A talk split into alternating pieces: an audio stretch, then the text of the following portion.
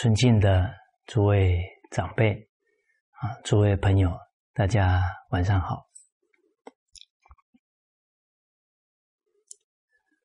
啊，很抱歉，今天晚上啊，因为马六甲州长啊，也邀请中兴啊一些领导老师啊用餐啊啊，所以今天啊就录像了。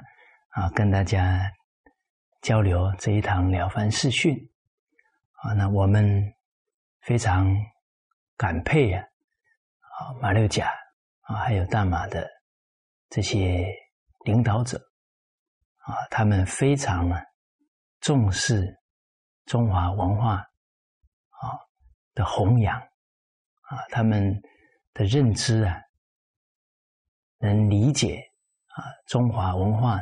是世界的瑰宝！这么多古文明啊，啊，只剩这个古文明啊，承传下来啊。所以那几首相当时候看群书三六零啊，啊，就非常赞叹啊，说到啊，叫全国的官员公务员都能照这些教诲去做啊，那必然能够啊，爱护好人民啊，把国家治理好。啊，那我们看呢？中国几千年历代啊，长治久安，都是当时候的国家领导者重视政法的弘传。啊，那就把老百姓教好了，啊，那就家齐国治啊，风调雨顺。啊，所以最重要的护法就是国家领导人。啊，所以我们刚好啊。了凡四训啊，提到呢十个行善的纲领啊。上一节课我们就讲到护持正法哦，那我们是跟大家分享了凡四训这一段教诲哦。那我们的首相、我们的州长，他们就在做这一件事情哦。所以人人弘道啊，这些领导者啊，他们做得好啊，他们就是啊。人民的表率，哦，而这个护持正法的重要性，在这一个时代，感触特别深刻。哦，从我们两代人来看，啊，我父亲那一代啊，常常都听到，哦，某某人很孝顺。哦，那父母啊生病了二十年了，啊，都这么恭恭敬敬啊，不辞劳苦奉养父母，哇，整个乡里啊都非常感佩，啊，听到的孝子不少。哎，可是到我们这一代啊，要听到个孝子啊，都很困难。哦，所以这三五十年，这个政法当中啊，伦理道德教育没有承传。哇，那整个人心啊，堕落的速度就非常快啊！确实啊，就像经文里面讲的啊，“法者众生之眼目啊，他慧眼没有开啊，随波逐流啊，那可能做出来的行为啊，就连畜生啊都比不上了。哦，乌鸦反哺啊，羔羊跪乳。这个就提醒我们，人之所以为人，首先一定要懂得知恩报恩。哎，可是没有教他，他不懂啊。啊，有一个七岁的孩子学的《弟子规》，啊，刚好有一次请他分享，啊，他七岁了，啊，他第一句话就讲，他说：“原来做人要孝顺。”哦，你没教他，他不懂。啊，所以《三字经》讲到呢，人不学不知义。啊，《礼记学记》也讲到，人不学不知道啊。人不学正法，他不知道为人就应该尽道义，反而变成什么？啊，他觉得当人呢，就是要享乐的，就是要纵欲的。哇，那就把自己的身心啊给摧残掉。所以人不学正法，连怎么爱自己都不懂，就更谈不上了去爱别人了。哦，所以香港有一个华人感叹呢，啊，说全世界最悠久的一个民族啊，它的文化历史承传的最好，就是中华民族了。啊，因为没有正法，这短短几十年。变成最短视的民族啊！短视到什么程度呢？啊，为了几百块、几千块，能伤害自己的至亲、父母、爷爷奶奶啊，这样最亲的啊，把他一把屎一把尿啊抚养长大的人呢，他都可以伤害他。哦，所以我们看到目前。社会的这些现象，啊，孔子有一段话教诲我们：“见义不为，无勇也。”啊，这个现象呈现在我们面前，啊，我们可以啊感同身受啊，现在为人父母的难处，我们可以感受到啊，我们历代祖宗啊的忧心。哦，那不能再让祖宗担心啊，流眼泪了。哦，要救人为急啊！啊，赶快把圣教啊传到家家户户当中去。啊，我们随份随力啊，随每一个缘呢，尽力去做，就圆满。当然，人人弘道的话呢，那首先我们要供养给别人的经教啊。那我们得要先好好做，啊，让他们看了有信心，啊，进而来深入，哦，哦，所以我们看到经文里面讲的，啊，没有正法，何以参赞天地？这个参呢是参与，赞是帮助，哦，人是万物之灵，啊，在《三字经》当中说到。三才者，天地人。人与天地并列三才，人是尊贵的。啊，人可以透过教育，成为完美人格、天人合一的修养。所以，他人跟天地无私之德啊并列。哦，所以透过教化。遵从圣贤教诲的人，他真的可以啊，像天地一样教化众人，教化万物。啊，所以才说到啊，参赞天地。啊，道家讲的代天寻化啊，代天地啊教化众生。啊，这样的人生呢，非常有价值。啊，我们看到孔老夫子的教化，啊，他老人家离开这个世间两千五百多年了，但他的教诲啊，对人类的影响反而更大更广。啊，现在欧美国家很多都在学孔老夫子教诲，啊，连美国都把孔老夫子的生日啊列为教师节。好，那我们中华儿女啊。更要珍惜啊！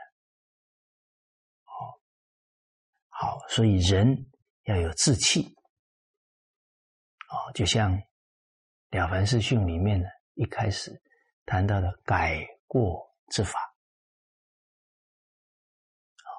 人改过啊，要先发三种心啊。第一个就是耻心，羞耻心啊。彼何以百世为师？我何以一身瓦裂？啊，单染陈情，施行不义，为人不知，傲然无愧，将日如沦于禽兽而不自知矣。啊，孔老夫子、孟夫子，他们可以百世为师，我跟他同样是人，我怎么愿意糟蹋自己，沦为欲望的奴隶呢？哇，人这么一想，羞耻心了，知耻近乎勇。他的勇气呀，他断恶修善的勇猛啊，就出来了。啊，所以孟子讲：“无耻之耻，无耻矣啊！”，人人时时提起这个羞耻心啊，他这一生就不会做出羞辱自己啊、羞辱祖先的行为。啊，所以《了凡四训》说：“耻之于人，大矣啊！以其得之为圣贤，视之为禽兽。人人时时保持羞耻心了，他这一生一定可以做圣做贤。不能保持了，那不可能不堕落了。啊，所以我们看待这些京剧啊，句句都跟羞耻心相应。哦，哎，读的时候。直下承担的人就是有羞耻心，就是有志气了。啊，哎，参赞天地，啊，何以裁成万物？这个裁就像做衣服啊，剪裁啊，啊，做衣服当然要做好的衣服啊。那裁成万物，从身为父母的人来讲，那你要教育出。承传中华文化的圣贤子弟，那是造福家族、造福社会、造福民族，甚至于胸怀要到造福世界。为什么？在这个大时代当中，身为中华儿女啊，一定要有救世的胸怀，不然呢，于良知有愧。哦，我可能讲这样，大家说有这么夸张吗？我这个是有依据的。哦，七零年代汤恩比教授讲，解决二十一世纪的社会问题，唯有孔孟学说跟大乘佛法。那孔孟学说跟大乘佛法都是我们儒道是三教啊，是我们中华儿女承传几千年的道统啊。那这是我们承传的东西，我们不把它发扬去造福世界，那我们不就见死不救？唯一的方法，我们还不好好去学习、去推展，那就对良心确实是有愧的。啊，你有救世的法宝，那眼看他死去，那这个怎么是万物之灵做得出来的？啊，怎么是炎黄子孙做得出来的？啊，怎样的胸怀啊，才配当炎黄子孙？哦，这是一个非常严肃的问题。我们是要是实质的炎黄子孙，还是名义上的炎黄子孙？啊，圣教的修学重实质，不重形式。啊，不能说我我血统是汉族。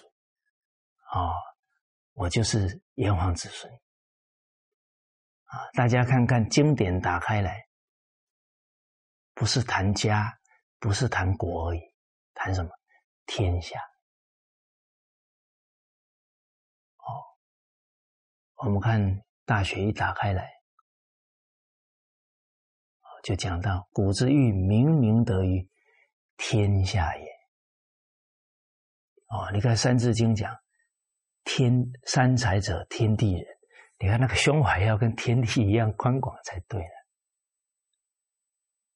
哦哦，所以看到这些京剧啊，对我们的人生呢都有启示。好，那首先从自身，你看剪裁啊，先把自己培养成圣贤。哎，这很重要，这叫自觉哦。你要教导孩子，你要首先自己觉悟。来，教导自己的学生，我们要首先会自我教育，才能去教育别人。我们没有自觉，没有自我教育的态度，我们的德行就上不去了。那必然教别人，很难不落入孟子所说的。好为人师的状态了，哦，所以这个剪裁啊，首先先要好好啊教育自己，培养自己，哦，尤其是大学讲的要先从格物下手，要先改自己的习气。习气一改啊，人的真诚啊，人的慈悲心啊，慢慢就流露出来了。因为贪嗔痴慢少了嘛，啊，多了为人设想，多了谦卑恭敬了，让人如沐春风啊，跟我们最近的人感觉最强烈。啊，哪有不欢喜？哪有不支持我们学圣教的道理呢？哦，所以深修了，接着呢，起家，哦，领妻成道，助夫成德，啊，这从最近的地方去利益起，啊，接着教好下一代，啊，接着影响你身边所有有缘的人，他们都有爱心呢。他们都去爱护人，爱护一切的生灵，那不就是财成万物吗？哦，所以道家讲正己化人。哦，那佛家讲呢，请佛注释啊，一定都要从自己开始做起。啊，尤其啊，这两句话呢。啊参赞天地，才成万物。在现在这个时代，特别呀，让人可以感觉到人的价值。我们看一个地球母亲呢，她这样这么好的环境呢，她可能是孕育了几十亿年了，她才成就的一个好环境。哦，那这个大地母亲滋养了万物啊。但是短短两三百年，啊，人类利欲熏心，放纵欲望，啊，对整个大自然呢，恣意啊，破坏，啊，现在科学家已经警告了，可能地球环境都不能住人了。哦，我前一阵子啊，到了河南，那河南是整个中国的大农业大省。啊，那光是一个周口市啊，生产的粮食啊，可以让全国吃半个月。哦，那个产量吓死人。他们很难得啊，希望啊恢复传统农业啊，因为现在整个农业里面呢，喷洒的农药化肥太多啊，这个食物里面都有毒了。结果啊。发了这个心呢，才知道啊，这个时代做好事啊不容易啊。本来是想说呢，把这个土壤搞好啊，结果这么深入呢，哦，他说不只要搞土壤啊，水污染啊，完了要让水能够重新恢复清净了，这个工程有多大？水也好，土壤也好，这些污染，冰冻三尺，非一日之寒。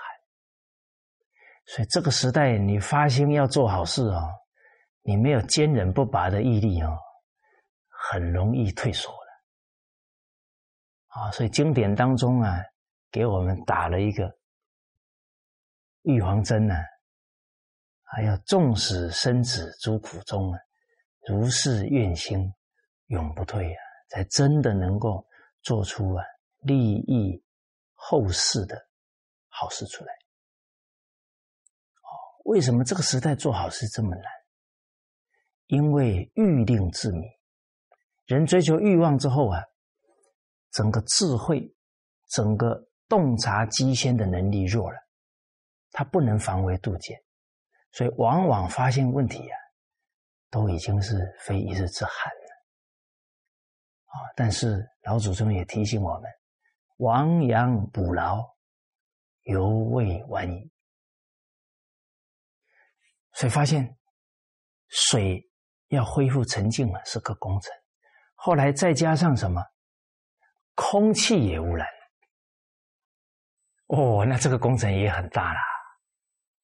所以整个植物的生长啊。它要有阳光、空气、水、施肥种种因素去配合，你这些通通都要改善。啊，其实啊，这些污染还不是最严重的，思想的污染啊，才是最严重的啦。哎，农民要回到啊，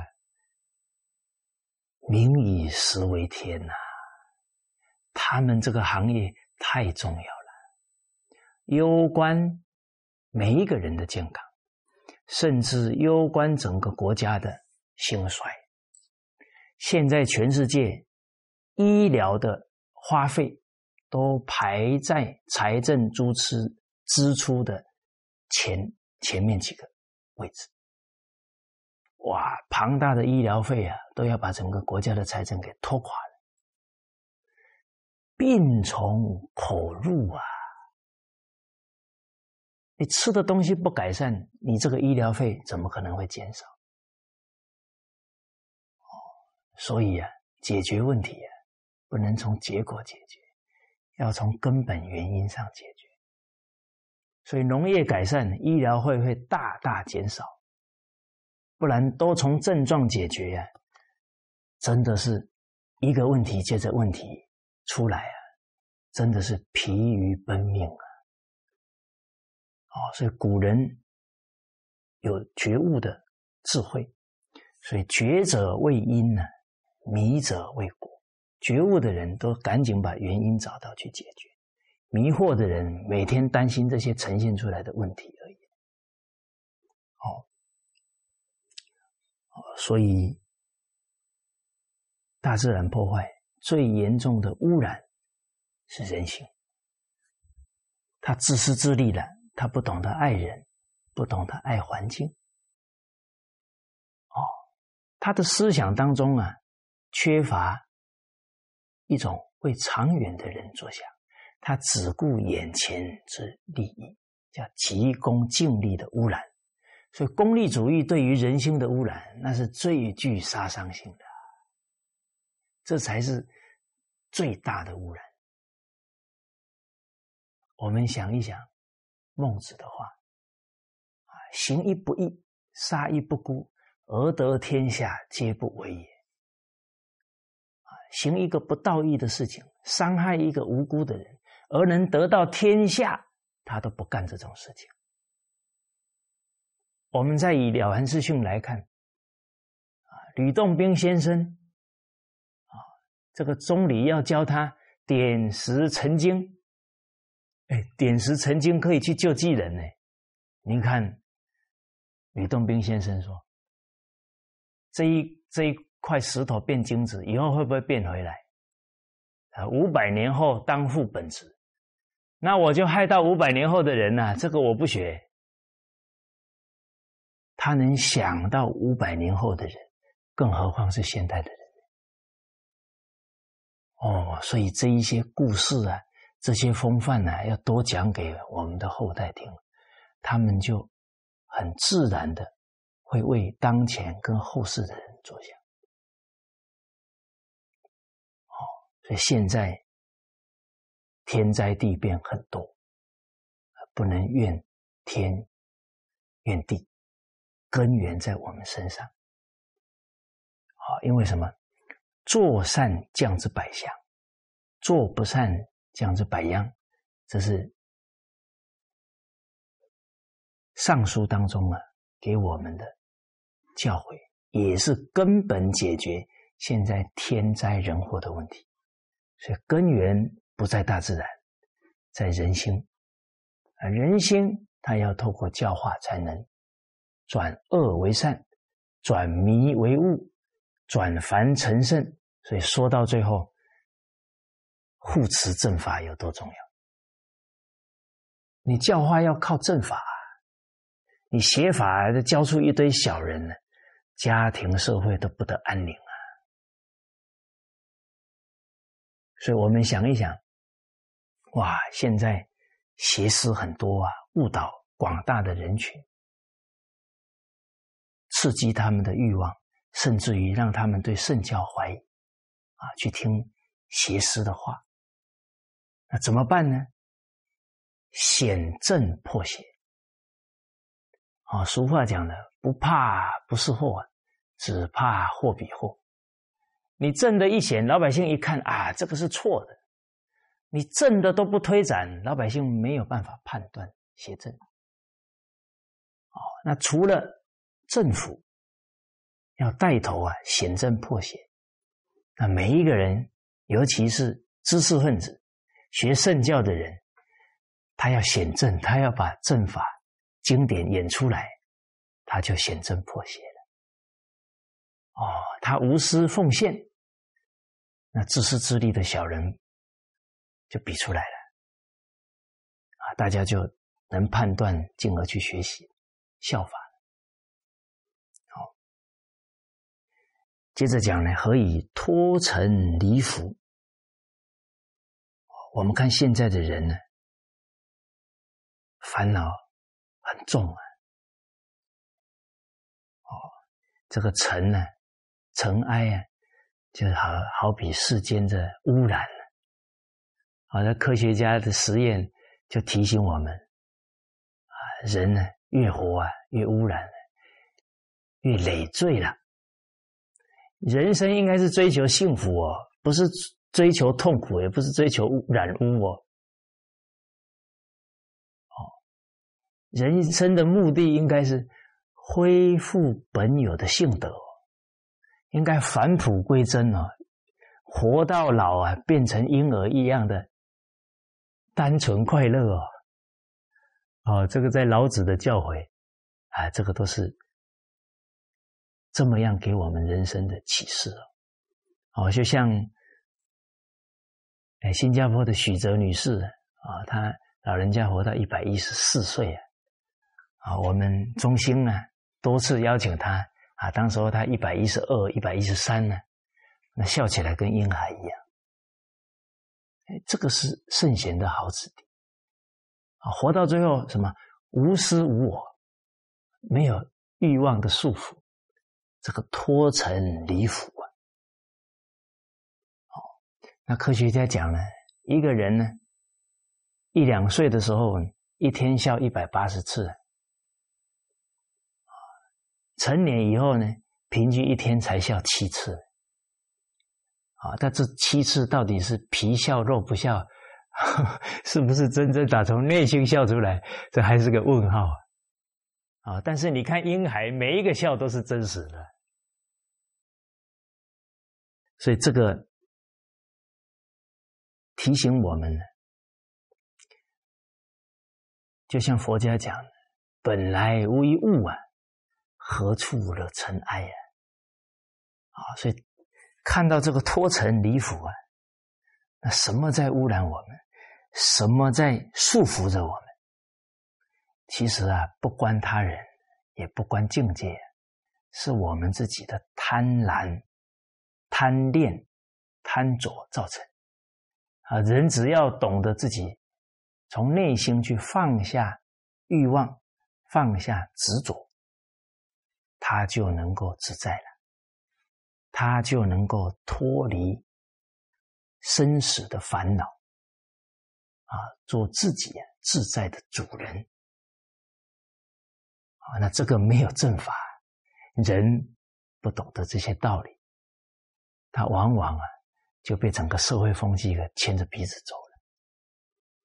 哦，那从我自己来讲，啊，看到这一句话，那就非常感念呢。三教的祖师啊的恩德啊，啊，感念师长老人家的恩德了。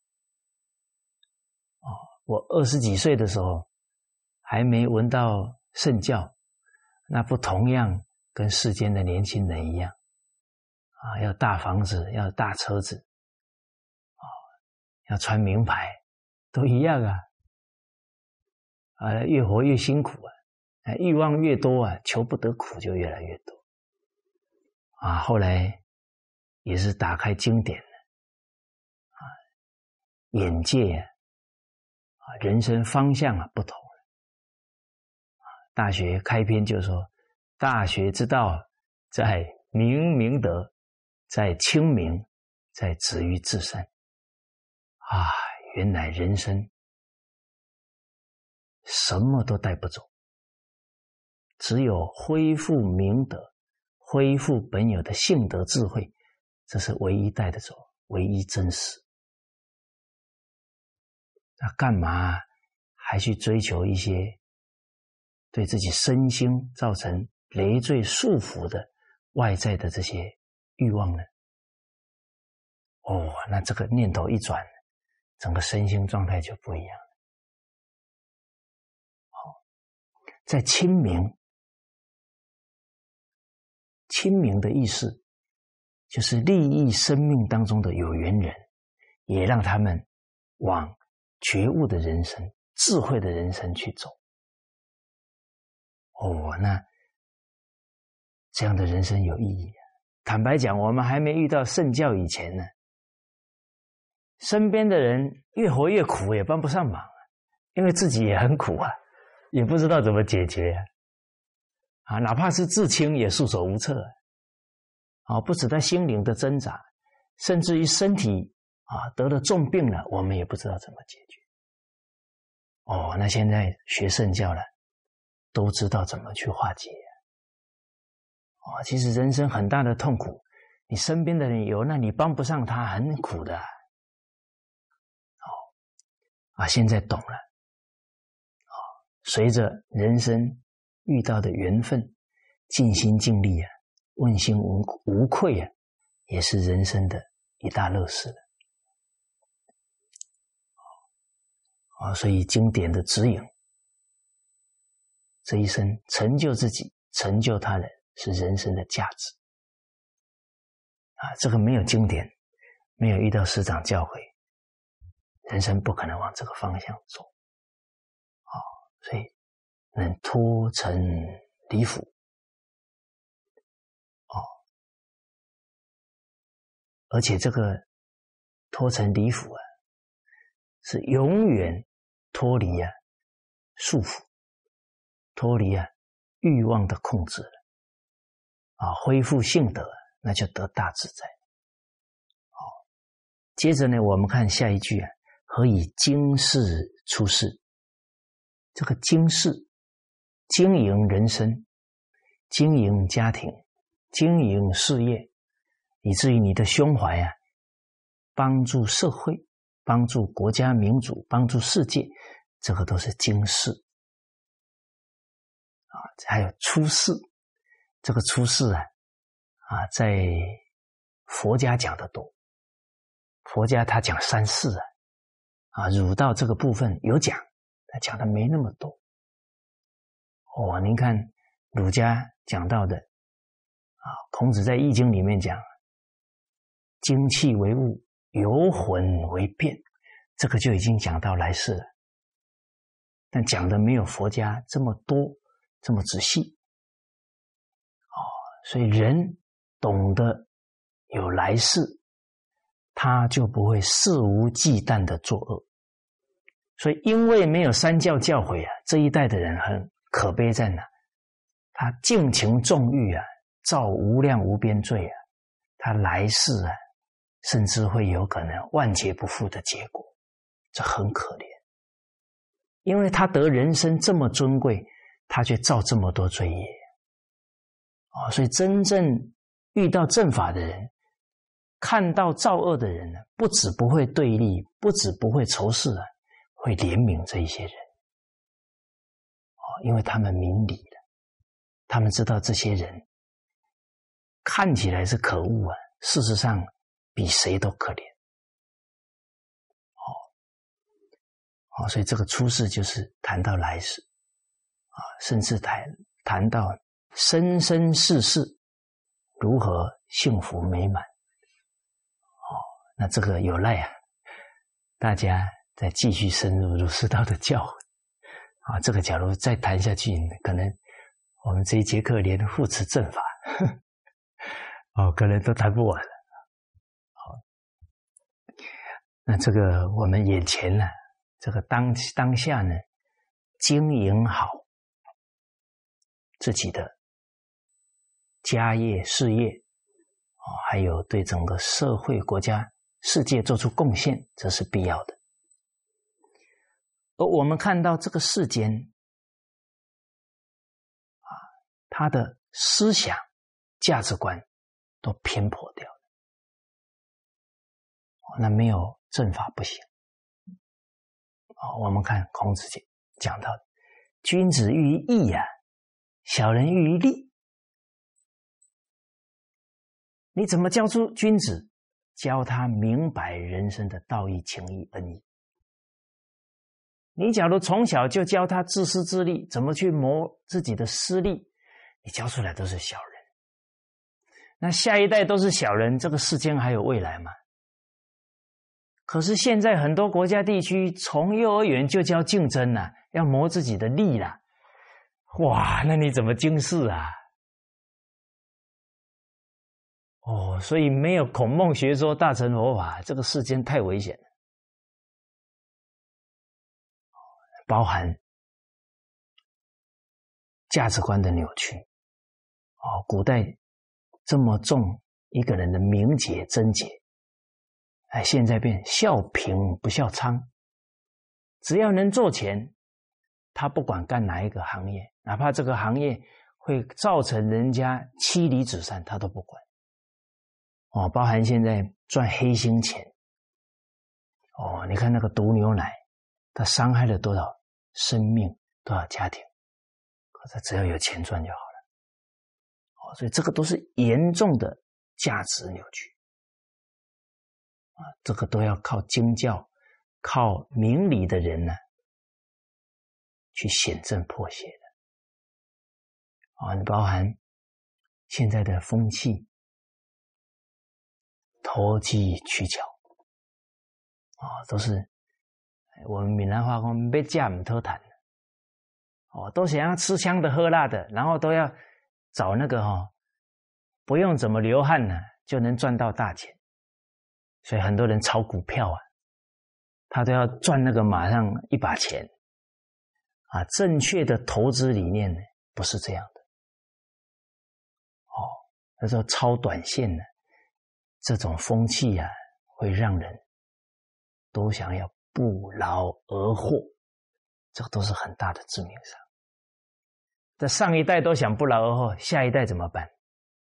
所以下一代啃老族、白领一族都出来了，你能怪他们吗？哦，所以他们他们假如有承传老祖宗的教诲。大富由天呢，小富由勤俭呢，那他就能勤俭传家。那现在又是新的一年了，啊，一日之计在于晨呢，一年之计在于春，一生之计在于勤呐。他这一生能不能有所建树，他得勤劳啊，读书要勤劳，干家业事业要勤劳啊。哪有不劳而获的？天下没有白吃的午餐呢。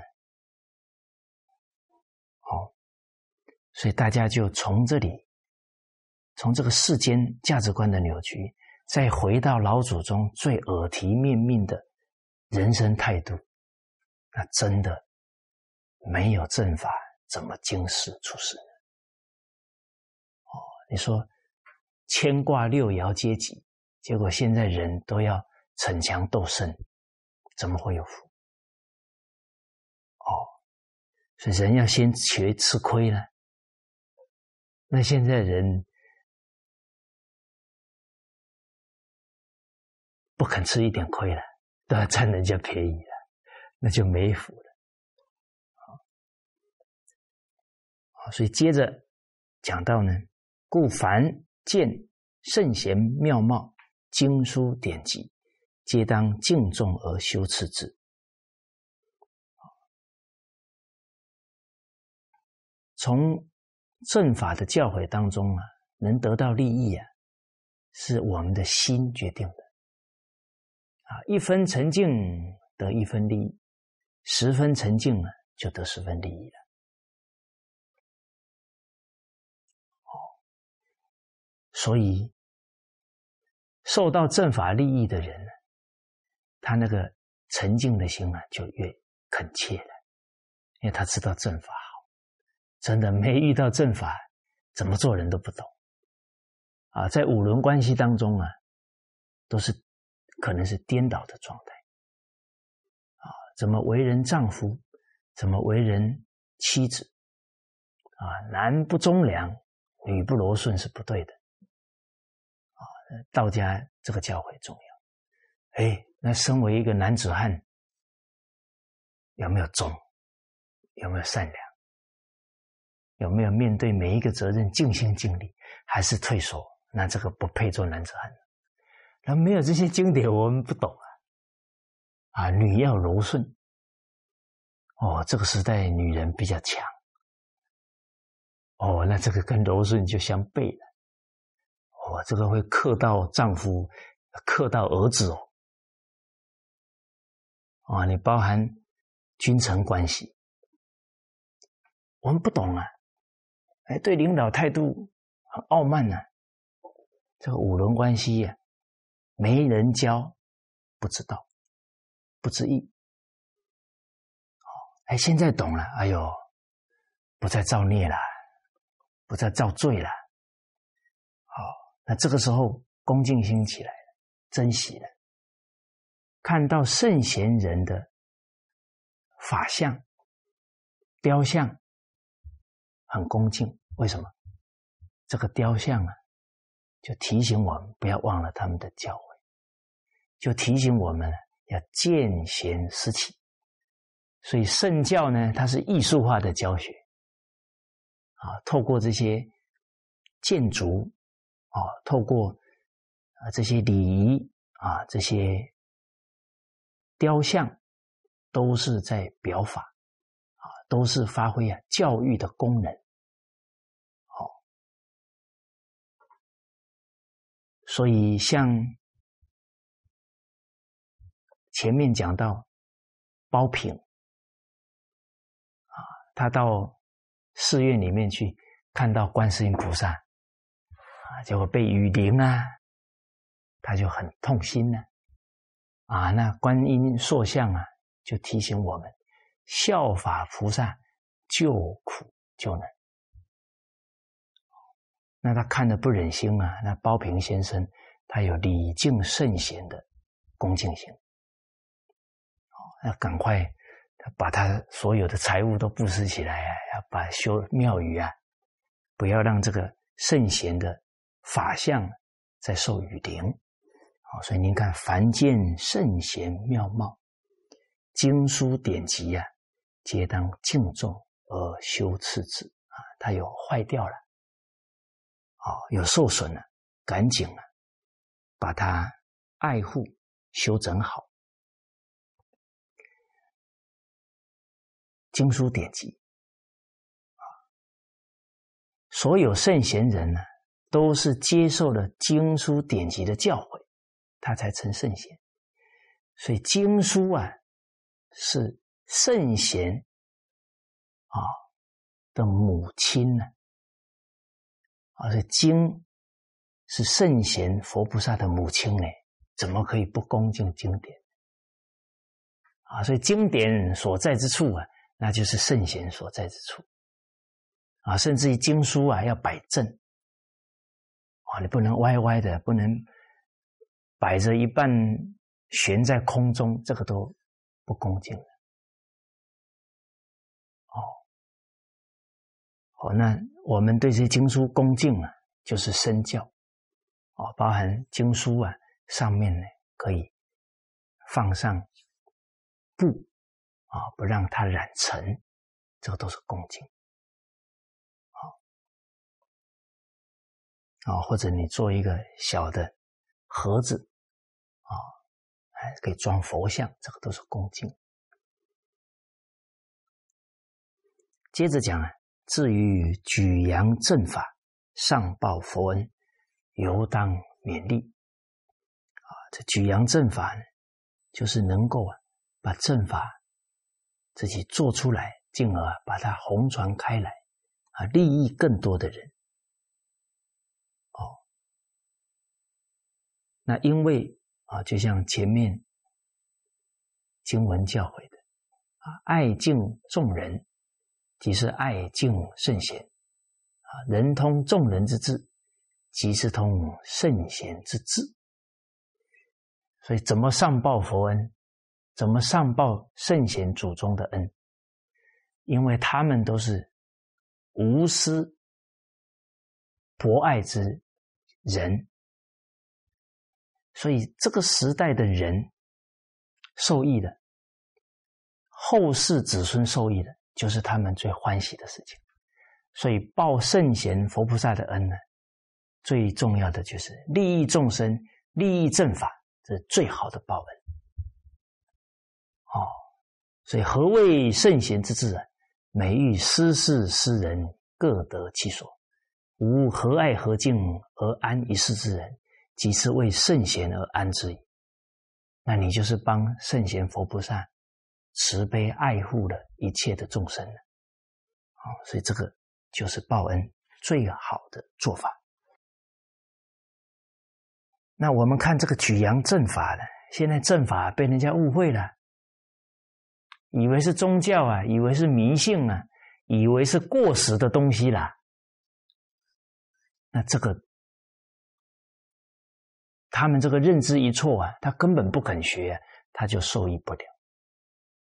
啊，所以要恢复儒释道啊，教育的本质，要让世间人呢学了以后受益他的人生，而不是一种迷信而已了。啊，还求神拜佛啊，求福报啊，这个都不是了解教育的本质。要要明白种瓜得瓜，种豆得豆了，不是这样不明事理。去求福报了，好，所以现在的圣教变成什么？变成学术研究了，啊，变成观光旅游了，啊，变成企业了，啊，变成邪教了，啊，这个都让世人呢没有办法受益正法，要恢复教育的圣教。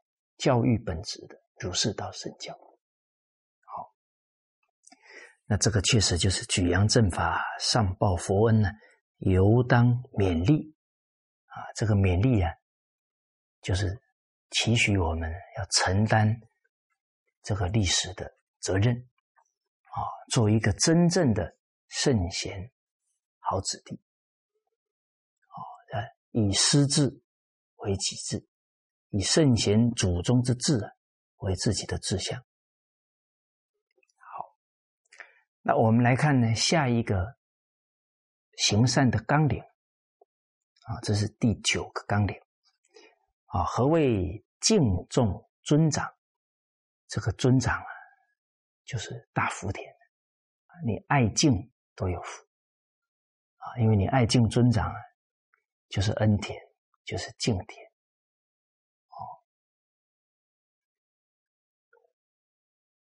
哪些是尊长呢？啊，家之父兄，国之君长啊，所以为什么要读经典，才能明白义理，才能知道如何落实啊？所以为什么说开卷有益？这么好的经典不多读啊？我们不明理，甚至明理的深度广度不足，那就会变成活在自己的认知里面。哦，所以这《了凡四训》谈教理谈的非常透彻，啊，最少要念三百遍，哎，啊，从经典开始，啊，念一遍画一横，啊，一定要念三百遍。家中的父母、兄长。啊姐姐，甚至于啊，叔叔、伯伯，都是啊尊长。哦，哪怕包含呢，你这些邻居里面长者都算了。国之君长啊，国家的领导者啊，包含你所服务的企业团体单位的领导人。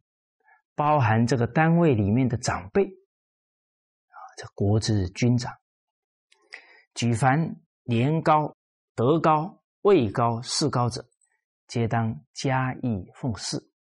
所以这个尊长啊，不单是年纪一个角度，年纪摆第一位，啊，所以敬老啊，爱老、尊老。这是中华民族的特色。为什么呢？因为中华民族啊，慎终追远，啊，饮水思源，这个是我们民族非常重要的一个德行的特征。这个从尧舜禹汤那个时候都是这样承传的。因为老人对家对社会，第一个就是他的奉献付出，才能有现在的家庭跟社会。所以我们要知恩报恩、饮水思源呢，要爱他，要尊重他，那这个社会才有福报啊！一个社会瞧不起老人、轻慢老人，这个社会最没有福。大家冷静去看。现在整个国家负债最严重的国家，一定是最不尊重老人的国家。负债是结果，那是没有福哦。原因什么？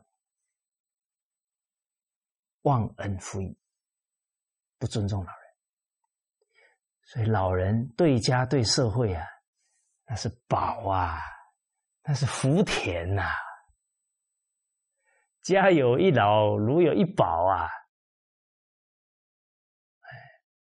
哦，所以家里还三代同堂、四代同堂，还有老人可以奉祀，这是这个家的福报。被奉祀啊，不是那个老人有福啊，人有时候认知没有抓到重点呢。哦，我们有时候看，哎呀，老人家你很有福气呀！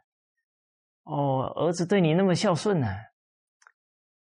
其实你要去跟他的父母，哎，不，跟他的孩子、跟他的孙子讲，你们真有福啊，有这么大的福田可以跟呐。哎，这个翟俊杰翟导演懂啊，他跟他儿子讲：“你奶奶九十几岁了，你有这样的奶奶可以奉养，这是你人生的造化。”哇，这个懂得教育跟不懂差太远了。你看翟导演，他太太在给孩子哺乳的时候，他把那个留下来，给他女儿做嫁妆啊，那是无价之宝啊！啊，你赚了一堆钱，你看给孩子买个房子给他当嫁妆，那没有智慧啊，比不上啊这一罐母乳给孩子人生的启发。你给他一栋房子啊！没多久，妈，我怀孕了，需要一辆车子了，就变成视为理所当然，就没智慧了。人以子经满盈啊，我教子为一经啊，是《三字经》重要的教诲。这个孩子结了婚以后要为人母啊，他懂得饮水思源，他就懂得教育他的下一代。哦所以，老人他对家庭有贡献，对社会有贡献。再来，不尊尊重老人的国家没智慧，不止没有福，还没智慧。啊，所以俗话讲：“不听老人言，吃亏在眼前。”能听父母的话，能听祖宗圣贤这些老者的话。这个民族有智慧啊，所以我们这个民族就是承传历史，就是尊重智者老者的话啊，所以老人有智慧，他有人生的阅历多少家族，多少庙宇门口，就是老人在讲历史，就把忠孝节义啊传给了这些。乡里的孩子了。我们小时候也也都听过这些老人讲故事，讲《三国演义》了，讲杨家将啊这些故事啊。再来呢，老人能够活到七十八十，他就是积德行善，他才有这个果报。啊，所以看到长寿的老人，你就要效法他积德行善呢。你怎么可以轻视他呢？人生七十古来稀啊，他可以这么长寿啊，他就给我们人生启发。你去观察这个老人，他为什么能长寿？你就学到人生的智慧啊！仁者寿啊，他一定仁慈，哦，他一定节俭啊！节俭的人有后福啊！哦，哎，路尽人亡啊！他本来可以，他本来只有六十岁的寿命。他很节俭啊，福报没花完，延寿二十年、三十年都有。哦，所以有一个读书人叫王斌呢，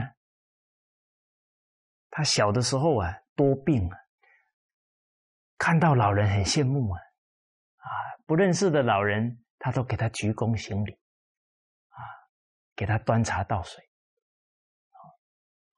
结果就因为这么尊重老人。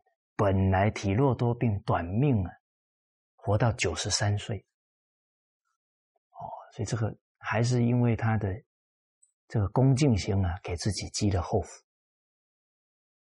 啊，另外一个读书人的例子啊，杨大年二十岁就考上状元，那很聪明啊，也很有福报啊，但是呢。不懂得尊重老人，把福报整个折掉了，啊，所以当时候啊，朝廷里面很很有德望的啊，像周汉、朱昂啊这些老者都被他羞辱，这个周昂、周汉呢就说到：“你不要笑我们老啊，你也会有老的一天的。”哦，那朱昂啊，跟周汉讲啊，哎呀，算了算了，不要讲他了，不然到时候又被他羞辱。哦，结果他才四十几岁啊，就死了。哦，所以这个正反的例子啊，啊，都应让我们透过这个历史啊，真实宋朝的事例啊。引以为戒，哦，啊，这是年高，再来德高，啊，德行好的人呢，我们要尊重，啊，所谓尊师重道，啊，我们尊重他，坦白讲，对他来讲，他没有什么利益，最大的利益是我们自己，好，我们恭敬他，他所讲的圣贤教诲。我们就能完全领受啊！我们不尊重他呢，我们的收获受益就很有限啊！所以尊师他就重道啊，他就从恭敬心当中去求学问啊，他能万分恭敬了，他自然得万分的利益了。再来位高，他的地位高啊。他承担的责任就重啊！你一个国家的元首，哇，他每天要日理万机，当然我们要尊重他啊！你看我们现在整个社会国家没有动荡，没有战争，都要感恩啊，国主恩啊！所以佛家的教诲啊，在《梵王菩萨戒经》里面就讲到。啊不谤国主，不做国贼。这个国主不只是国家的领导人，还包含每一个团体的领导者。啊，因为你毁谤国主，毁谤领导人，让人民、让团体的人失去信心了，这是对一个团体最大的破坏。这个造的罪业就重了。啊，人的罪业。的轻重，跟他影响的层面呢成正比。影响的越广，影响的越久，罪就越重。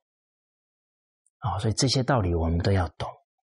这个时候啊，言语就会谨慎，不能放肆，啊，不能动不动就批评国家领导人，批评团体的领导人。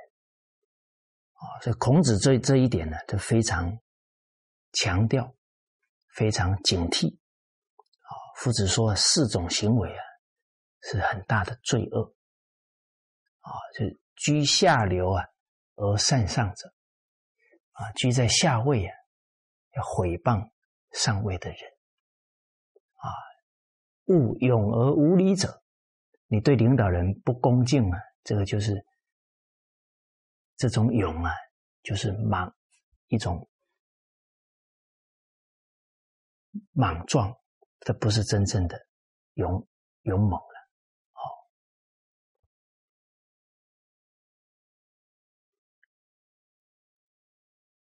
再来四高，哎，他的见识非常广博。哎，人有时候读了很多书啊，你还要行万里路啊，你那些见识啊很可贵。哦，所以您看，有一句俗话讲：“宁取大家奴，不娶小家女。”你宁可娶大家族的婢女，也不要娶一个小家的千金。为什么？那小家的千金被宠坏了，你娶回去了就侍奉一个小公主啊。那个大家奴，他从小在大家庭服务几百个人，他那个应对进退特别懂，特别谨慎啊。他也绝对不发脾气的啦，哦啊，他见识很广博啊，哦，所以这个见识很重要，哦，人没有这些见识啊，自己做错事啊都不搞不清楚，哦，那假如没有见识的，想要帮助领导都很困难，啊，人怎么接待人呢？怎么进退都不懂，那就是败事有余啊。成事不足了，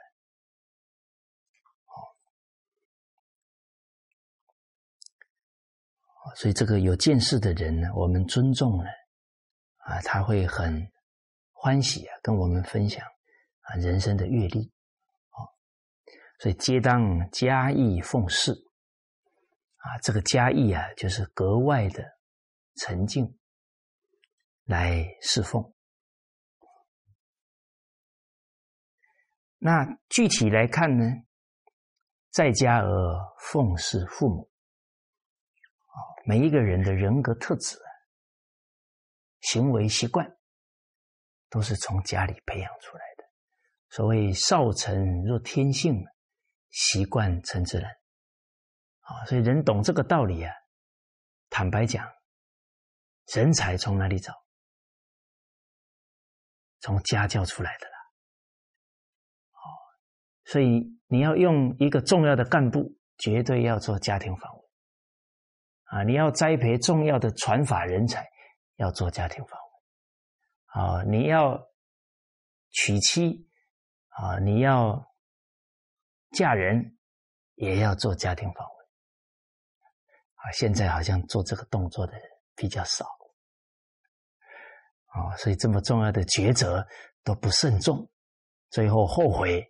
怨不得人，哦哦，所以奉事父母，他就形成了一种为人子的态度。什么态度呢？是深爱婉容，柔声下气，习以成性，便是和气隔天之本。这个深爱。哦这个生字好，那个深爱就是他已经三十岁、五十岁了，看父母的眼神呢，跟婴孩一样。所以孟子啊赞叹大顺啊，说大孝终身慕父母。他那种仰慕父母、那种感恩父母啊的眼神呢，跟小时候完全一样。五十岁了还是这样，啊，所以孟子说啊，这个大顺呢，终身都是这样对待他的父。啊，其实这个是最幸福的人。啊，人不恭敬父母啊，就是不恭敬自己的自信了，就是折损自己的福报了。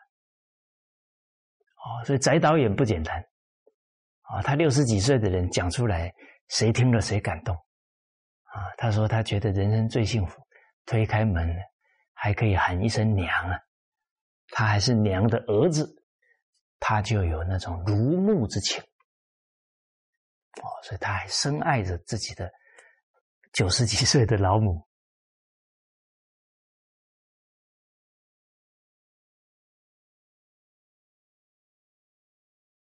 像我们高昌礼部长啊，他分享孝道的时候呢，他也有深爱婉容啊。他说他在山东，那都是省级的干部啊，出门的时候戴个帽子，给他老父亲请示啊，问安啊，爸爸我要去上班啊。有时候他爸爸还把他的帽子调整一下，好，可以去了。哦，听到他叙述这一段，都感觉好像一个小朋友背着书包啊，要上学去了。啊，他对他父亲那种恭敬，没有因为他年纪大了，没有因为他已经是中央省级干部而有丝毫的减少。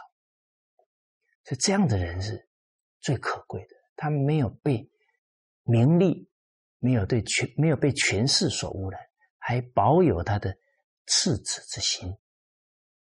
好哦，就像那个黄庭坚先生，他做的太史也是很大的官，但是他深爱着他的母亲，啊，回来了马上卷起袖子来去帮妈妈洗尿桶，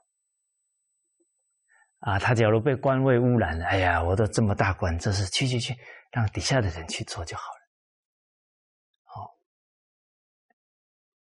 好了，包含汉文帝已经是皇帝了。他那对母亲的深爱婉容没有丝毫减损，啊，所以亲有疾药先尝，就是讲汉文帝昼夜侍不离床，而这个婉容啊，就是很柔软，啊，很调柔，对父母啊，每一句话都生怕呢让父母难受。其实人只要念父母的恩呢，他就会感觉呢，这一生报恩都来不及了，怎么还忍心让父母有些许的不欢喜呢？这个时候言语就柔软了，啊，就怡无色，柔无声呢。所以这这这种态度啊，它不是勉强的，念恩的人自自然然做出来。哦，孔子讲尽孝啊。先难、色难，啊，色难就是和颜悦色的来奉侍父母，所以这个先男从哪里下手？从啊坏脾气下手，对父母不能有情绪，不能把父母的不是放在心里，这个就不恭敬了。啊，父母纵有过失啊，念念想着让父母改过来，比他还着急。啊更不可能去看他的过失，啊，善巧方便呢，劝父母，啊，这柔声下气，啊，非常柔和，啊，然后啊，这个气很平和，而且要从种种小处啊去留心，啊，不可小看自己的一句话和一个表情，都应该要柔声下气。好那久而久之啊，就习以成性了。这个习以成性就是自自然然，不带任何丝毫勉强啊。因为这个柔和恭敬已经啊，跟他的灵魂完全结合在一起了。我有一个朋友啊，他是在大学做教授，很年轻就做教授，啊，他对我人生的启示很大，啊，他那《孝经》啊可以从头背到尾，啊，那佛门《地藏经》也可以背，啊，长长得很庄严很有福报，啊，我记得啊，有一次我去他们家找他，刚好我去的时候啊，他在做一个。事业的抉择啊，他要从一个私立学校转到一个公立学校当教，应该是当副教授。他恭恭敬敬把这个姻缘给他父亲禀报啊，禀报是对上啊。啊，我一进去看他跪在父亲旁边呢。哦，哎，他一看到我啊，不慌不忙啊，李旭啊。不好意思，我刚好在我给我父亲禀报事情啊，您稍坐一下啊，我先禀报完啊，我很有福报呢，看到一个我一个好朋友怎么敬他为人子的本分跟态度，我就看到他在把这个姻缘讲的仔仔细细，听他父亲教诲，哎，他不敢自专呢，啊，他怕做了以后让他父亲难过啊，哎，禀报好了。哎他父亲好，那你到这个公立学校好。啊，啊，所以确实是习以成性啊，便是和气隔天之本。啊。这一份对父母的恭敬啊，这个格是什么？感格啊，就感动天地啊，感动每一个人，就自成感通。哦，感通天地万物，感通他人，感通一切呀，有灵性的生命。哦，我们看孝子，哦，蔡顺呢，哦，还有很多孝子，他们在扶丧的时候啊，连树木都感动，连这些生命都感动，草木都含悲啊，这个在历史当中都有记载啊。所以确实啊，便是和气隔天之本。啊。从家庭呢，再延伸出来的啊，社会团体啊，以至于当国家的公务员。好，那《孝经》里面也讲了：“君子之事亲孝，故忠可依于君；事兄悌，故顺可依于长。”所以孝悌也者，其为人之本人懂得爱人，懂得尊重人，他的根本在孝顺父母、尊重长者、尊重姐姐、哥哥、尊长。好，所以接着讲到从家庭出来呢，侍奉国君，侍奉领导，行一事。交代我们做一件事，无为君不知而自治也。好，不能觉得呢，君王领导不知道啊，而自己啊胡作妄为。这个自知就是自己想怎么做就怎么做啊，没有尊重，没有请示啊，自作主张了啊。其实一个人在单位自作主张。很可能呢，在家里面就是这个习惯啊，所以所有德行的问题根都在孝道，都在家庭哦。所以为了孩子的未来好，现在要把他教好。你现在不严格教哈，以后他出去被人家教，铁定被人家修理的东倒西歪的啊！你到时候再来遗憾来不及了。哦，所以有一个妈妈教他儿子很严格啊，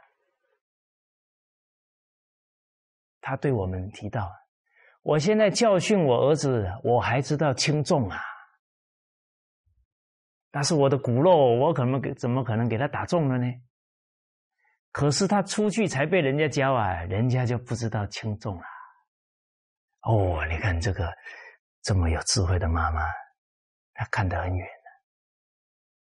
哦。所以从这一段话呢，我们就了解，为人子女、为人弟子、学生、为人下属，都要有弟子相，都要具备一个当弟子的态度。什么态度呢？四种主动。而这四种主动啊，不离《弟子规》啊，主动请教，主动参与，主动汇报，主动请示。我们看主动请教，心有疑，随杂记，救人问，求却意。那不懂装懂啊，那是愚愚痴了，乱搞了。哦，而且要见未真勿轻言，知未地勿轻传。你理都没搞清楚啊，道听途说，这个负的因果很大，这个断人慧命不行。所以一定要不懂的东西呀，要请教，啊，也不能乱给人家讲啊，因为你有真实的智慧。啊，真实的这个判断能力，你才能成就事情。所以，这个主动请教，就是先提升我们的智慧能力。啊，没有这个态度啊，提升不上去的。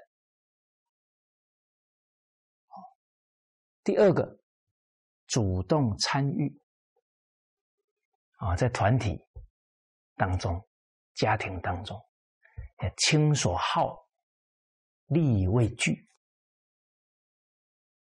哦，那父母都担心的不得了了，你还袖手旁观，啊，那主管都压得快垮掉了，你还隔山观虎，那不行的，啊，甚至于父母领导还没开口，啊，老师还没开口，父母呼应勿缓，这一句话更高境界。父母、老师、领导还没呼，心灵感通，主动承担。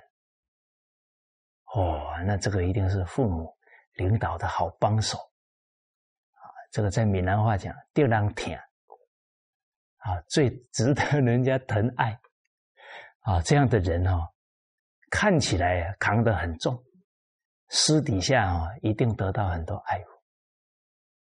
哦，好所以弟弟子相很重要啊，亲所好，立位具啊，父母后应勿缓呐，己有能勿自私啊，懂得多承担呢，这个都是主动参与啊，甚至于啊，要会配合成就因缘啊，你比方大家一起学习啊，你感觉到啊，旁边这些同仁同学有疑惑，他又不敢问。你帮他问，他就得利益了啊！这个参与里面，能让一个因缘更殊胜，这个都是主动参与。好，我们看经典里面，哦，像阿难发问啊，其实不是他的疑问，他知道别人有疑问啊，一问呢，哎，本师，释迦牟尼佛就解答，所有的人都受益了啊，这个都是主动参与。啊，你不能看别人有疑惑了，哦，还还批评他没善根，也不帮助帮助他就不好。再来主动汇报，不管是学习的状况，还是做事的进度，都要主动汇报。不汇报。老师领导不知道怎么指导我们，不汇报事情进展到哪，他们都不知道，那干着急了，还要操心了。我们本来是要去帮忙，反而做事这些态度没有，都让上位者不安心。啊，你做到哪都汇报啊啊，那我不会失信于人啊，那这个事情应该没问题了，他就不操心了。好，再来这个主动请示啊。就跟了凡四训这句话很相应了啊！行一事啊，勿为君不知而自治也。你要汇报，你还要请示，不能自作主张。啊，因为可能你没有请示，那个就是这件事最重要的关键，就坏事了。啊，所以事虽小，勿擅为啊，这个都要落在整个做事的态度上。好，所以能够具备这四点，就是一个好弟子，他一定能承传这些智慧跟经验啊，再来呀，也会让。君亲师很安心，啊，啊，这个就是栋梁之才了。接着讲，行一人呢，勿为君不知而作威也。啊，你去处罚一个人呢，啊，不能不要存着一个啊，领导不知不知道啊，你在那里作威作福啊，狐假虎威啊。啊用这个严刑峻法呢，去逼迫他人，不对。待婢仆身贵端，虽贵端则宽。一个人当领导，他的尊贵体现在哪？不是乱用他的权力、地位，而是透过这个地位、权力去爱护底下的人，去造福人民，造福底下的人。这个才显得尊贵啊！人不因为身份而尊贵，而因为行为而尊贵啊！啊，所以行一人呢，在那里狐假虎威啊，那对不起，尤其是国国家公务员，你对不起国家的信任，你对不起领导的重用，更对不起对方，也对不起老百姓。而且你一行一人是作威啊，明星啊都丧失了，都不信任领导。你是公务员啊，他不信任你，最后变成什么？不信任国家政府了。那这个造的罪业就太大了。哦，所以一个公务员应该成为国家的好样板。人家一看到你就你就代表政府，啊，你让老广大的老百姓啊对政府充满信心，啊，这个才是一个公务员的本分呢，啊，包含你假如是圣教的教学者，那你要做到让大家对圣教有信心，你乱处罚人，哦。然后让人家痛苦的半死，还给对方讲我是成就你的，我是磨练你的，那错误了。人家接受不了，那哪叫磨练呢？那叫折磨人呢，那叫欺负人呢，那不叫成就人呢。你打他骂他，他感谢你，那才是对的。你打他骂他，他他已经压力大到都都快得忧郁症了，那还哪还是成就人？啊，那是给自己乱发脾气，给自己控制人合理的借口，还是说成就人？这不对的。啊，教人以善勿过高啊，当时其可从，人家能欢喜接受，你这个教育才是适当的。啊，不然都是用习气啊在做事情。哦，所以很多事啊都要冷静啊，去关照自己的心。然后去看事情客观的发展，啊，不能都是自我在那里想，到底对方能不能接受，有没有受益，这个都要就事论事啊，不能自我为中心，啊，所以事君如天，侍奉领导者就像侍奉上天老天一样，可不能欺呀，啊，那上天随时。在观察着我们，啊，所谓举头三尺有神明啊，怎么可以作威作福去欺骗呢？啊，所以古人格论啊，这视君如天这个教诲啊，古人非常难得的法言呢，就亘古不变的真理啊。这格呢，就是格式啊就是一个法则了。所以此等处最观应得啊！你侍奉父母、侍奉国君领导者，最攸关自己的应得啊！既是应得啊，就是我们的存心要恭敬啊！你们不能表面上顺从啊，内心里还在抱怨，那也不对。所以这个应得，存心是应得。